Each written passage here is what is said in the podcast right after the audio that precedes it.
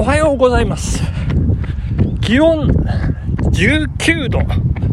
えー時刻は、ただいま、午後3時50分でございます。いやー、疲れました、疲れました。いや、朝、5時にね、起きようとしたんですけど、起きたら9時という、ございまして。いやいやいやいや、大変ですね。なんか疲れてしまいましたね。なんか想像以上に、自分が思ってる以上に疲れてしまっていたということなんでしょうけども。いやー、びっくりしました。まあ、2時に寝て、9時まで寝ましたから、えー、7時間も寝てしまったという。まあ、まあ、7時間もって、かっこつけて言いますけど、まあ、普通ですね。7時間、えー寝かせていただきました。ありがとうございました。ということで。えーまあまあ。で、9時に起きるや否やですね、ちょっとこうスマホパラパラパラパラいじり始めたところ、電話がかかってきまして、えっ、と、地元南堀地区のね、えっ、と、元、元区長、あの、大沢さんっていう方なんですけど、えーこの方、大沢隆夫っていう名前でね、非常にこう、えージャニーズ的な名前なんですけど、まあ、いい、いいおじさん、いいお父さんって感じで、うん、あの、もしもしとかで電話かかってきました。おはようかな、あ、ごめん、寝てたってね、急に、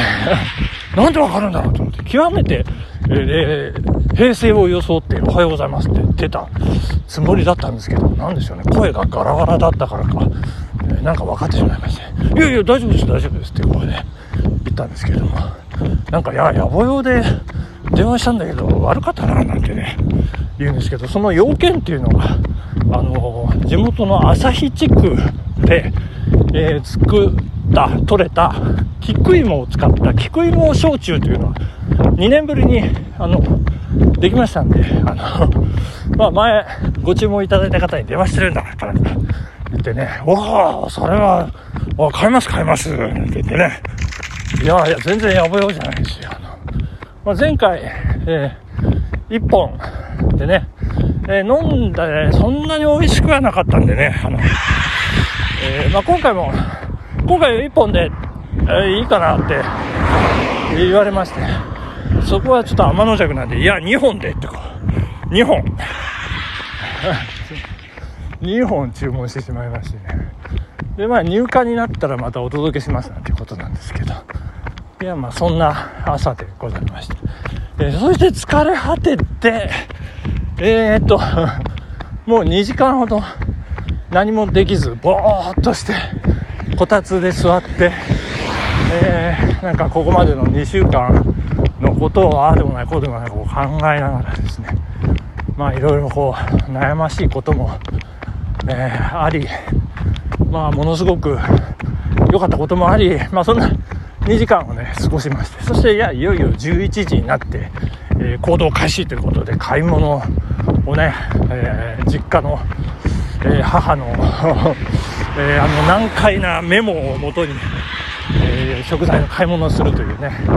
えーそんなことをしながらそして母と一緒にラーメンを食べて、えーそしてななんですよあの玉ねぎの苗苗苗を買いにね、えー行って苗を100本あの苗を100本買うと玉ねぎはいくつできるんですかね？100本だから100個なのかな？100個。それで950円なんですけどね。うんだから玉ねぎが1個9円。まあお得なのか何なのかそう手間を考えるとどうなのかよくわかわかんないんですけど1つの苗で5個ぐらいできればいいなと思ってまあそんなことはないと思うんですけどね。えー、まあそんなことでいやじゃあ走るかということでえー、こんな時間ということになりましたけども私は一応芸人の端くれですのでおはようございますというご挨拶をさせていただきました。毎日走る男。マシューの走るラジオ。始まるあのなんかわかりません。始まるよということで始めさせていただきます。えー、っと突然ですけど突然でもないか。あのコロナがねあの急激に収束してなんか原因がなんかワクチンだけじゃないんじゃないかっていうようなことも言われている中ですね。これはいついつなんでしょうね。えっ、と9月上旬のえっ、とねこれ「週刊新潮の」あのコラムなんですけどね。これ私割とファンで、えー、下級当選っていうね名前タイトルのコラムなんですけど片山森秀さんっていう方ね、まあ、これ過労当選夏のいろり冬の扇はいらずいらないもんだみたいなそういうところをなんか夏のオーバーコート冬の扇っていうようなちょっとこうひねりが加わったタイトルなんですけどそそこでこの9月上旬の「週刊新潮」たあのそのコラムここの時のタイトルが「真珠湾を忘れるな」っていうんですね。えでこれちょっと興味深い。非常になるほどなと。思ったことが書いてあるんでちょっと皆さんにご紹介したいと思いますね。えっ、ー、とミッドウェー海戦で、えー、日本海軍がね、えー、惨敗したというのはこれ皆さんご存知だと思うんですけど、まあ、この時具体的な被害としてはもう虎の子の空母4隻を失ったという、えー、まあ、そういう大打撃を受けたんですけどなぜそうなってしまったかというような話から始まるんですけれどもそこのね、えー、源田実中佐というね、えー、これ、えー、真珠湾攻撃の作戦を立案した、えー、方っていうね、えー、ことのようでございまして、まあ、後に、えー、まあ、政治の世界、えー、に入って、まあ、あのしっかり働いてくれるという方なんですけども、えー、その方がね、まあ、後にいろいろ語ってる話をもとにこのコラムは構成されてるんですけどまあ真珠湾が成功した最大の理由っていうのがですね、えー、ありまして目的が明快だったからということのようなんでございますね、えー、もう目的何かというと真珠湾にあるねアメリカの艦隊の撃滅、えー、そしてその航空艦隊はねその一点に集中できたということで作戦遂行に迷いがなかったということのようでございましてところがですよ一方ミッドウェー海戦はもうなんか大負けに負けましてこの時ね任務が3つもあったっていうんですよ。まず1つ目ミッドウェー島の敵航空戦力を空襲で壊滅させ上陸作戦を有利に導くこと。これが一つですね。そして、二つ目が、航空艦隊の後に続く地上部隊を乗せた輸送船団と、それに付随する戦艦軍に対する空からの攻撃を防ぐことと。えー、そしてですね、まだです、三つ目。敵空母軍が出撃してきたら、決戦して撃滅することということなんでございますけれども、この3つがですね、非常にこう、なんか複雑に折り重なっていて、じゃあこうなった場合はどうするんだ？こうなった場合はって、不確定な要素もかなりあってですね、もう迷いだらけというね、大変、大変なことのようでございまして。で、この様子を、その、先ほどの源田中佐ですね、えー、言うんですよ。迷うことなくということが任務遂行を容易にする重要な因子である。我々が書き物をするときに字を忘れ、いい加減なうろ覚えで書くときに書いた字に勢いがないと。ということですね。そして、ここがね、私、めっちゃ響いた部分なんですけど、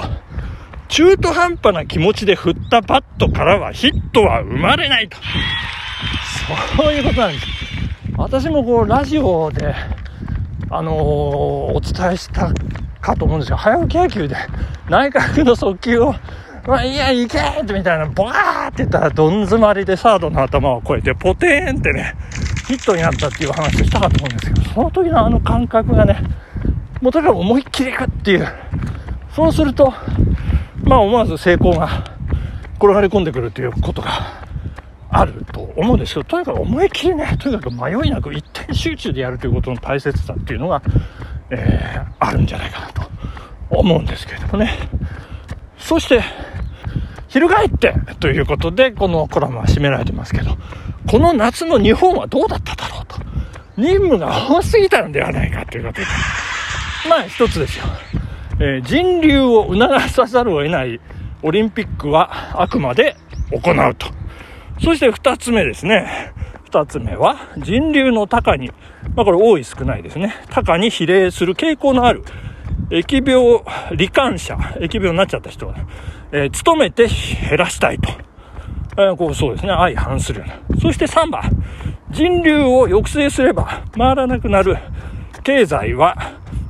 できるだけ回したいという。大変ですよ。愛矛盾の極致ということでございましてね。いやいやいやいや、これは大変です。ね、そして、えー、なんですかね、えー、それに対してね、やったことでいうと、もうワクチン一本やり、一辺倒というようなことでございまして、最後、そして締めでございます。なぜこの国はミッドウェーやガダルカナルやインパールを繰り返すのだろうということで、最後、リメンバーパールハーバーということで締められておりましてね。まあ、リメンバーパールハーバーっていうとね、アメリカ人が日本憎し、この悔しさ忘れてなるものかということで使われるんですが、あの時の成功を忘れるな一点集中で頑張ろう行くぞみたいな感じのリメンバーパールハーバー。逆の意味でございましてね。いやー、素晴らしい。一点集中で頑張っていきたいと思います。まあ、今日はここまで。ありがとうございました。さよなら。